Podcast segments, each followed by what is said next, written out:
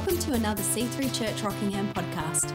For more information about C3 Rockingham, please visit www.c3r.org.au. I want to talk about how to expect the unexpected. This is something that God really put in my heart to begin. Well, actually the end of uh, of uh, uh, 2019, and it just has grown within me from that point. But how to expect the unexpected? When you read the Bible, the first thing you discover, especially in the New Testament, well, all through it, everything was the unexpected. And you look at your own life and you recognize that most of you 10 years from now, 10 years ago, would never thought you'd be here today. But the unexpected happened. And if you look at your life and the people you've known or the jobs you have or the things that have happened, you can always see the unexpected. You never thought this would happen or that would happen or you would meet this person or that person, the unexpected. God loves the unexpected because the unexpected requires faith. The unexpected always puts Him as Lord of our life. Let me make a few statements uh, right off front. If you don't listen to me, I want you to listen. I want you to listen to me. If you don't expect the unexpected, you'll create the expected. And by creating the expected in life, you'll build the level of your own disappointment. Because disappointment never happens from what happens, it happens from what you thought would happen that didn't happen. And the degree of distance between what you thought you would get and you got becomes your degree of disappointment. And the hardest thing to recover from is not what happens. The hardest thing to recover from is disappointment because you thought something would happen that never happened. Now, you know, and I can go on on this, I don't want to take too long, but every girl understands this. Because women begin to get married at the age of two. Just watch, just look at what they watch. Around Christmas time in, in the States, it might be the same here, they come out with all those Hallmark movies. Absolutely worthless. It's like eating a bucket of unbuttered popcorn. Those things are so, you can, they're so predictable. I told Ginger it's what I call a plus minus plus. They start out with plus, and then eight minutes before it ends, it hits a minus, and then the last minute to two minutes, it goes back to plus. They are so predict, they're not real, but women like them. Because a woman starts getting married when she's two, but she marries the image in her head. And then she wakes up to the real. And the degree of distance between what she thought she would get and she got becomes her level of disappointment. You got it now. You got it now. So the problem is when we prefix how we think everything's going to be, we set ourselves up for disappointment. If I prefix what a friendship is going to be, it probably won't be what I have determined. If I get in my head what I think church is supposed to be and it's not, I create my own level of disappointment. And then we miss everything that God wants to do. So we set ourselves up instead of expecting the unexpected, letting Him show up. That's why the Bible said in Mark chapter 16 that Jesus appeared in another form and didn't even say what other form. He can come in any form he wants. He can come through people. He can come through through uh, just and just just a, a uh, I'm trying to think of a good word, but just something that happens, and we miss that because we prefix how we think it's supposed to happen when all the time he's showing up and we don't see him. We don't recognize it. The other thought is you can actually sometimes get what you want. But when you get it, you wish you never had it. One of the governors of the great state of Texas was taken to a mental institution five stories. He went to the first story of the mental institution, and there was a guy sitting in a rocking chair, rocking back and forth, repeating the name Lulu. Over and over. Been there for years. Just sat there every day in a rocking chair, going back and forth saying this girl's name, Lulu. The governor asked, he said, What's wrong with him? He said he was in love with a girl named Lulu, and she jilted him for another man. He's been here ever since. He just rocks in the chair and he repeats her name. They took the governor to the, to the second story, the third story, all the way to the fifth, where, the, where they were in padded cells. And there was a man in this padded cell and just slobbering and rubbing his head against the padded part of the cell, screaming the name Lulu.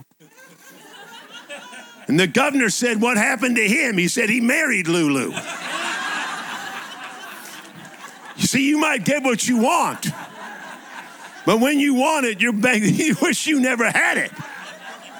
So we want to create the unexpected. Because the unexpected, when God starts showing up, when it's not just a precondition of what we think's going to happen, but God shows up and does things in a moment that we could have never put together. It becomes a God moment, a God relationship, a God thing. Are you with me so far? You look at, and I won't take a lot of time to get into it, but you look at Acts chapter 16. Acts chapter 16 is an amazing chapter in the book of Acts because in it is the unexpected in Paul's life. And Literally, you and I are here today because of what happened in Acts chapter 16. Yeah. See, Paul had an expectation. He wanted to go to a place called Bithynia. Now, listen to the story because every story in the Bible historically happened, but every story in the Bible is happening. So everything happened, but everything's happening. He wanted to go to Bithynia. Bithynia was the richest province in Asia. It's obvious why he wanted to go. If he could go where there was influence and preach the gospel, that influence could be multiplied tens of thousands of times. Very practical uh, way to do things. He wanted to go there, richest province in Asia, but he never got there. He ended up in this port city called Troas. Even the name is disturbing. and he didn't want to go to Troas. But he ends up in Troas. The unexpected happens. I love this story. He's in Troas, the unexpected. And while he's there, God shows up. God can show up anywhere. And he has a vision of a man from Macedonia. And in that vision, he hears this man say, Come over here.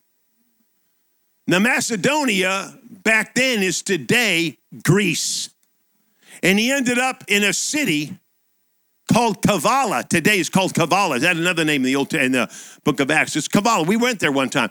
And the, what, the reason why it's so significant is that was the first time that the gospel hit European soil. And when the gospel hit Europe and spread through Europe, that's what changed the world. And it all came out of the unexpected. Ginger and I had a great friend of ours. He's in heaven now. His name was Dave. Dave was born in Moose, Wyoming. Who ever heard of a town called Moose? and he said uh, when he met his wife, Jan, she thought it was a pickup line until he showed her her driver's license. He's driving, said Moose. Dave was one of the most unusual guys I ever met in my life because he was one of these guys that just would show up, almost like the Holy Spirit. And things would just happen to Dave that couldn't that didn't happen to anybody because he thought everything he looked like a California surfer dude from the 1960s, but he was actually born in Moose, Wyoming. Just the way he looked. And, and he would just have things happen to him by accident that most people couldn't figure out. So he's watching the, the news one day. It's like 1990. And the Soviet, the, uh, the, um, for, the former Soviet Union had just collapsed and all this stuff's going on and, and so on. You got you got uh, Reagan was the uh, well was into his term already, but anyhow, all this stuff's going on, and Dave sees it, and all these nations are popping open for the first time, and and and he really doesn't, you know, he's saved now. He got four kids, two girls, two boys, and he looks at his wife Jan, and he said, "I think we ought to go." And she was one of these go along, get along, let's do it. So he, he figures out he doesn't know much about the Bible. So he calls up a Bible school in Texas called Christ for the Nations in Dallas. He calls them up to get information. And while he's getting information, they thought he called up to enroll. So a friend of mine at that time, that was the director, enrolls him on the phone, and Dave was too polite to say no. So he ends up getting enrolled in the Bible school. So he has to move from Wyoming to Dallas with a family of six. And a buddy of mine was the head of the missions department back then. And Dave was there six months and said, Dave, you don't need this school anymore. I love people like that that think outside of the box. You don't need this thing. You got it, man. Go. So Dave took enough Russian to become dangerous, got on an airplane to go to Minsk, Belarus, and start a ministry, not knowing anybody. He has to go through Frankfurt to have a layover. He's pulling his luggage and he bumps into a guy. I told you, God will always do the unexpected. Bumps into a guy. And when he bumped into him, he started a convert. Are you with me so far? Started a conversation. And this guy said, Where are you going? He said, I'm going to Minsk, Belarus. The guy said, I'm a Belarusian. That's my city. Gave him a business card. See me when you get there. So he ends up in Minsk, stayed at the Orbita Hotel. Ginger and I were there a couple times. The Orbita Hotel. This is when communism just ended. When uh, you know, you know, you understand the reality of communism. It institutionalized nation after nation. They can't think. It's like getting out of prison for 30 years. You're institutionalized.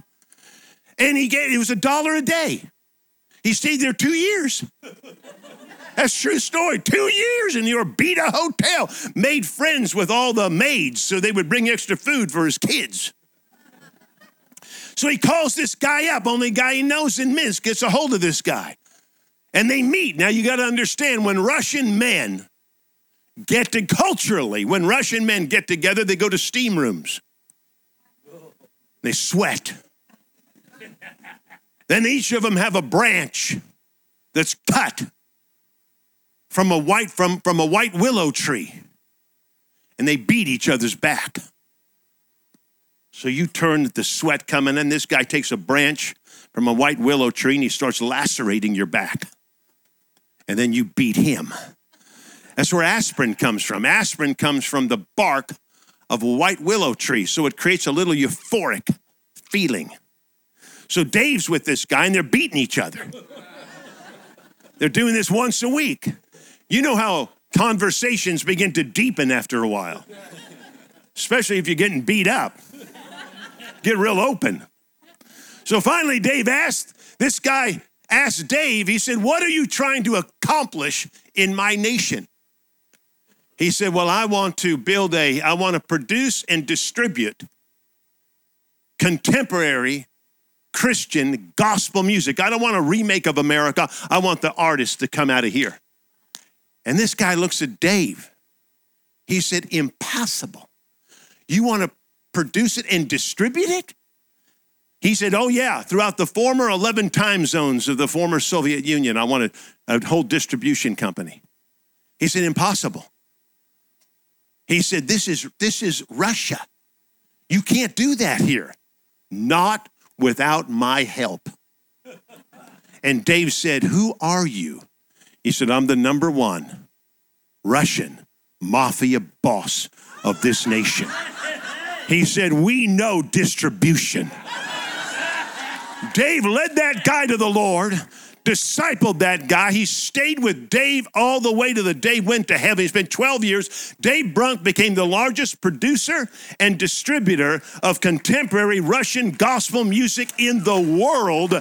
He went on Russian TV with an audience of over 50 million people that would view his pro. He did an, like an MTV, really out of the box type stuff. Had these guys, these guys, I mean, he got these guys saved, these young artists. They were pierced, they were tatted, they were everything. And Dave was just so open to him. He started using them and using them and using them. It's amazing. The unexpected began to happen. The unexpected begin to happen. The unexpected can happen anywhere. I want us, but you can create an aware, you can raise the level of the unexpected happening in your life. You want to know how? Do you want to know how? Yes. See, there are a lot of people that lower the level of the unexpected. It never happens to them. Or if it does, it's not good. It's the wrong unexpected. You watch those people, but you can raise the level of it. I'll give you three thoughts. They're, they're right from, I mean, they they, they mean a lot to me because I've watched these things being lived out in my own life. The first one, now listen to me, you got to always keep a forward motion in life.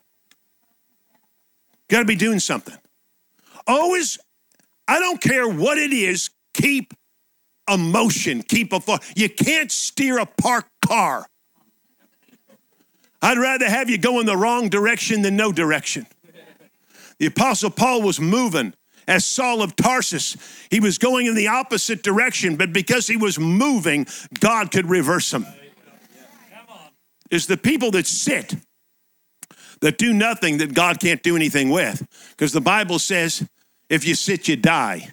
You got to keep moving. Got to move. I remember being years ago when we first started going to Africa. I used to, I love the story of David Livingstone one of the greatest, considered next to the Apostle Paul, the greatest missionary that ever walked the earth. He was the only guy that ever walked the breadth of Africa. It took him four and a half years to go from um, the Indian Ocean to the Atlantic. He rode on the back of an ox. He had a whole company. They had a boat, a 40 foot boat. That's about 10 and a half, 10, uh, uh, 12 meter boat, and they would disassemble it and assemble it when they would hit water. And then when the rivers would dry up, they had to disassemble it and carry this thing. Imagine four and a half years going through. No white person had ever done it. And Livingstone had a saying they would say, Which way? Dr. Livingstone. He said, Any way, as long as it's forward. Never stop moving in life. Never stop going forward. I don't care who you are. I don't care how young you are. I don't care how old you are the definition of age. It was a guy by the name of Noah Webster that standardized English in his dictionary that he wrote in 1828. He spoke 36 languages. He was brilliant. He wrote 40,000 40, definitions in his first dictionary with 10,000 Bible references. And he wrote his testimony on the inside of that first dictionary on how he got saved. And when you look at the 1828 edition of Noah Webster, and nobody's going to argue with Noah Webster, and you look at old, we define old in a numerical way. We define old based on a birth date, based on a number. He never defined old that way. Old is defined as beyond usefulness, belonging to the past, stale. You can be old at 20 you can be young at 90. As long as you're moving forward, you're young. You ever eat a donut? My weakness was glazed donuts. I loved them. Could eat a dozen at one time in Jesus' name. When a glazed donut comes out of the oven, it's glistens in the sunlight. The glaze, the smell is intoxicating, draws you to it. But the problem with a glazed donut, if it sits in the kitchen counter overnight, the glaze dissipates and it's stale because it's old. That's the definition of old a day old glazed donut. you got to get the glimmer, the shine back in your life. I got a buddy of mine, Wayne Myers. He's 97, turned 97 August 30th of last year, going on 98. When he was 88 years old, I called him up. He's in Mexico, been living there for 70 years, got saved on the USS Enterprise in World War II in the South Pacific fighting the Japanese when a 500 pound armor piercing bomb bounced off the wooden flight deck of the USS Enterprise and exploded in the ocean. Put, that's when he got saved. Good time to get saved. Ended up in Mexico. He's built over 6,000, financed 6,000 church buildings in his 70 years. When he was 88, I called him up and he started yelling. Oh, he has big ears. He doesn't hear too good, so he yells the whole time. And he said, I can't die. And he, I can't. I said, why can't you die? He said, I got too much to do. I got 300 churches that I have to raise the money for to build this year in Mexico. I can't die. He preaches two to four times a week at 98 years, uh, almost 98 years of age. Long as you got something, long as you got a forward motion and there's something in your future, you can't die. Second thing, I got to hurry up. Oh my God. The second thing, listen to me. Jordy's the only guy in the front, only decent guy in the front row, has to smack somebody.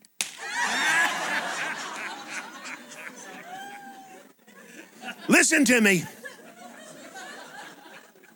Second thing, you got to stop living out of a negative memory and move to a positive imagination.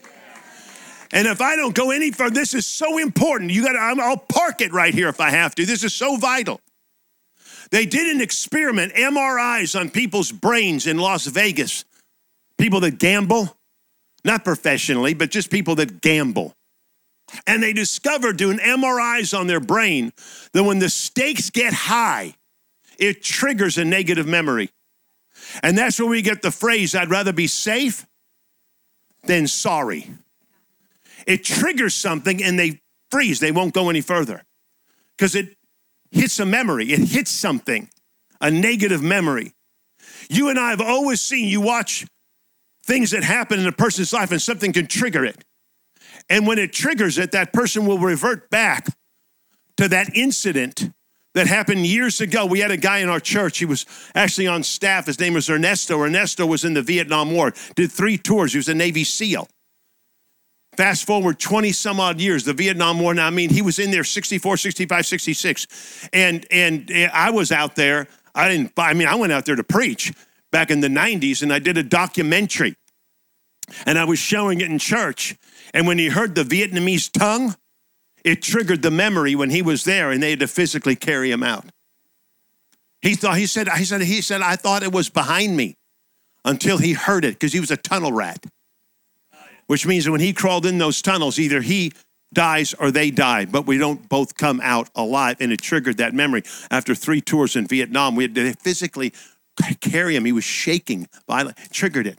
So it's, it's a very, it's science when you understand that a lot of people, things trigger negative memories. And when the negative memory gets triggered, it'll revert you back to that instant and paralyze you. Can't move forward. I want you to hang on to that thought. See, one of the reasons why in Ephesians 3:20, the Bible said that God's able to do exceedingly and abundantly above all you can ask or imagine, according to the power that's at work within you. There's a power that only comes out through asking and imagining. And unless I learn to ask and imagine, that power lays dormant on the inside of me. It's no, it's no coincidence when you look at the nation of Israel, they were in slavery to Egypt for 400 years. And in that period of time, they were slave labor making bricks. Now, how do you make a brick? Well, the way they did it then basically was adobes. And the way they do it is it's a form with dirt water that turns into mud and you squish it with your feet. You put straw in it and you squish it with your feet and you leave it in the form till it dries up and you do another one. So listen, generationally, they'd be making bricks. So every time they looked at their feet, their feet were always had either dry mud or wet mud. Their grandfather had dry mud, wet mud. Their father had dry mud, wet mud. They had dry mud, wet mud. It was a form, it was a constant reminder that all you are is a slave. You'll never go any further than this. You'll, you've, you've, you're generational, you've been this. Your great great grandfather was a slave. Your great grandfather was a slave. Your grandfather was a slave. Your father was a slave. Your father, your sons are going to be slaves. Your daughter, that's all you will ever be. It's a generational, and there's people in here who generationally have memories. They were this way, you're gonna be this way. Dad had a violent temper, you're gonna have a violent temper. Your parents got divorced. You'll probably get divorced. This happened. This happened. And so, watch, listen to me. So then Moses comes and the Red Sea splits. It said it congealed, which meant, which meant it froze on both ends, congealed. And it says this in all the New Testament, it's repeated. This phrase is repeated. It's listen to it. It said, and when they crossed over, they crossed over on dry dry, not wet. It should have been wet. The waters had just parted. They're barefoot. They're walking. Their foot should have sunk into mud. If it had sunk into mud, God knew it would have triggered the memory of a slave, paralyzed them, and they would have retreated. So God had to go from a negative memory to a positive imagination. And you can just put yourself there when those feet hit dry ground, it hit and triggered an imagination that we are no longer slaves. We are no longer a slave to our past. Just because my great grandfather and grandfather and father was, I am no longer this. My feet hit and it triggered that foot, triggered a, an, an imagination in their mind that saw a future for the first time. God wants you to live out of a positive imagination. Listen to me. Spend at least, you always have 10 to 15 minutes by yourself every day. Whether you're driving, whether you're walking, whatever you're doing, and purposely every day, listen to me, don't just take this lightly. Purposely every day, every day Begin to form, begin to, I don't care if you're praying in tongues, I don't care how you do it, begin to form an imagination of the future. See yourself doing stuff, see yourself going. The Bible says, there's one translation says you can magnetize yourself with success. Things will be drawn to you. Things will start coming into your life. Things will start up. Don't see a negative, but begin to dream of a positive. See things happening and bathe that imagination every single day. And I promise you, within weeks or months, things will start coming into your life. The unexpected will start showing up in your life. Don't live in a negative past, but live in a positive imagination energy will start to come, life will start to come, vitality will start to come. The third thought, real quickly, the third thought. How we doing on time? 10 minutes, five minutes. The third thought recognize the value of a day. God only gives life in days. To me, it's one of the most powerful thoughts I've ever seen. There's hundreds of scriptures and references to days. This is the day. It doesn't say this is the week the Lord's made. It doesn't say this is the year. We talk about years, wonderful. It doesn't say this is the year the Lord's made. It doesn't say this is the decade. It says this is the day. Jesus said, Give us this day our daily bread. Surely goodness and mercy shall follow me all the days of my life. The Bible says you never know what a day will bring forth. Days and references to days are all over the Bible. The average person has between 25,000 and 30,000 days, and God gives them one at a time. What you do with the day, you've done with your life. If you can change a day, you can change your life. If you can recognize that every day is a gift from God, I've only got today. Yesterday's gone, tomorrow's not here. Plan for your future because you can only live today. And then the day that you're living, recognize everything that's around you. Have a heart of constant gratitude and thanksgiving. And just go through, you can, you will never come to the end of your gratitude if you start thinking of all the things you're that you are thankful for. You'll never come to an end. You can look at creation and never stop thanking God for what He's done around you. You can look at friends and family and start naming them one by one. And it's a known fact that the more that when a person expresses gratitude, endorphins will fill their mind and fill their body. You know, they'll flood you. They'll flood your mind. Listen to anybody that has a gracious attitude, they're always physically stronger. They can do more physically than the person that has a negative attitude. A complainers, you rob your own body of endorphins that will fuel you with energy. But the more you and I are gracious and full of gratitude and begin to thank God, you can literally physically feel it in your mind and feel it inside of your body. Energy comes, strength comes, optimism comes, excitement comes, enthusiasm, and everybody wants to be around somebody that has genuine enthusiasm in life. Nobody wants to be around a Debbie Downer. Nobody wants to be around a, a, an energy vampire that sucks all the life out of you. I got one more story. I got time? You sure I got time? Yeah. It's not a true story, it's a fictitious story. But it contains truth. All my stories are true. If they're not true, I'll let you know. And even if they're not true, they contain truth, and containing truth is as great as truth itself. Have no idea what that means. there was a man, he was a, a, a, uh, a project manager, for lack of a better word, that worked for a very wealthy builder.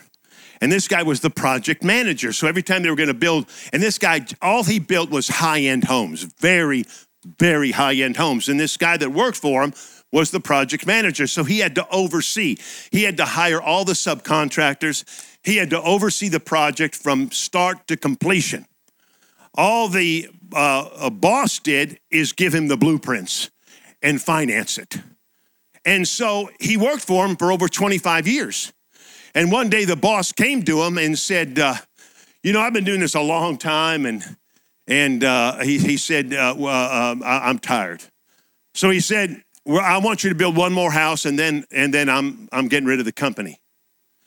And he said this house is going to be the best we've ever built. It's going to take a year. And I'm going to take my wife to Europe during that time. When I come back, I want it finished. So with that, he left. And this project manager began to, after his boss left, he began to, to think. He thought, well, if it's the last house, it means I'm out of a job. He's wealthy, I'm not. He paid me decent, but I'm not wealthy. And the more he thought like that, the more aggravated he became. Began to complain internally, began to get mad. You know how those things go? At first, it's shock, and then it's anger, and then it's revenge. Oh, yeah. Yeah, the more he bathed his discontent and his complaint, the angrier until he got to the place and he thought to himself, oh, yeah, I'll build the house. I'll build it, but I'll build it inferior and I'll cover every mistake and he'll never know it. But the house will only last five years and then the foundation will crack and the walls will implode and the ceiling will drop. And he actually began to get excited over his revenge. And he kept on rehearsing it inferior, concrete. Five years.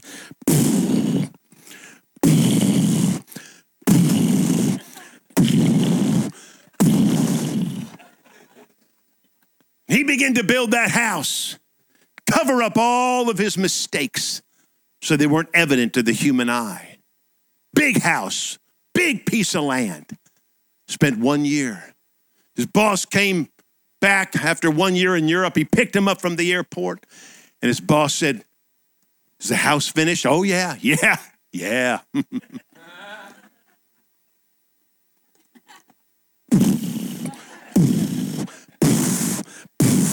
take me to the house, take me.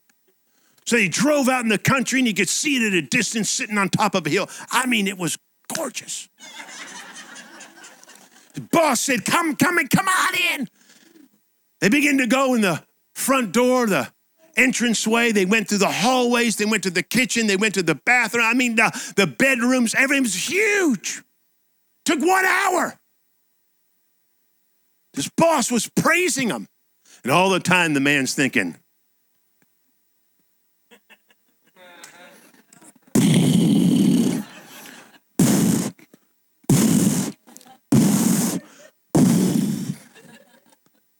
And after one hour, they came by the front door again.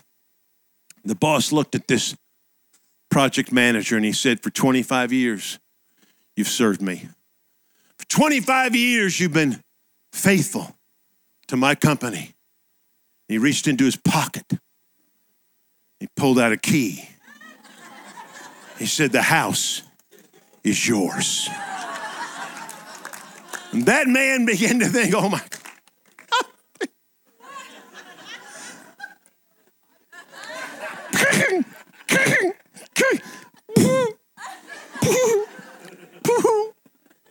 So you and I are building a house.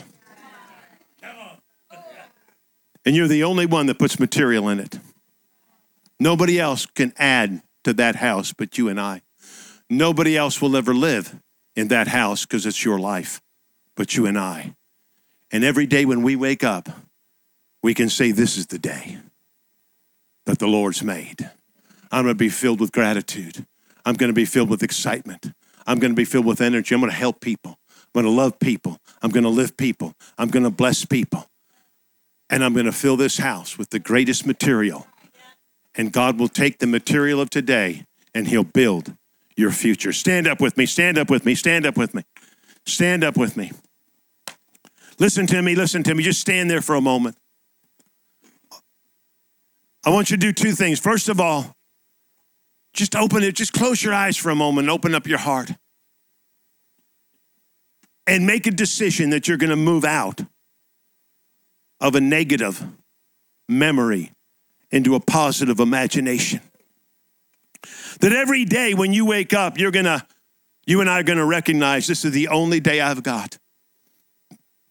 I'm going to be filled with excitement, enthusiasm, and joy. I'm going to express gratitude inside of me and outside of me. I'm going to value all the people that God's placed me in contact with. I'm going to be thankful for everything God's done in my life and is doing and will do. And if you and I will do that, an energy will come, an excitement will come, a zeal will come that will be so attractive that people, you'll draw people into your life because everybody wants enthusiasm. Everybody wants excitement. Everybody wants the energy that will come out of our life. Make that decision to fill your life with material that God can use to bring about the unexpected. And you'll begin to expect every day God, I expect. I don't know what the unexpected is, but I expect the unexpected. Things are going to happen that I never thought would happen. I'm going to meet people that I never thought I'd meet. I'm going to bump into people, and it's going to look like an accident, but I'll be instrumental in helping them. God, you're going to do things. Every day becomes an adventure of excitement, not a mundane repeat or rerun of yesterday. If God can make every sunrise unique, if God can make every sunset so unique and paint the sky in a way that it's never been painted before with his artistic ability, and never two days are the same, never two sunrises or sunsets are the same, why can't he do that beyond that for us when you and I are the crowning point of his creation? We have more value than creation because we've been made in His image and His likeness. This is the end of the podcast. For more information about C3 Rockingham, please visit www.c3r.org.au or call us on 9524 5055.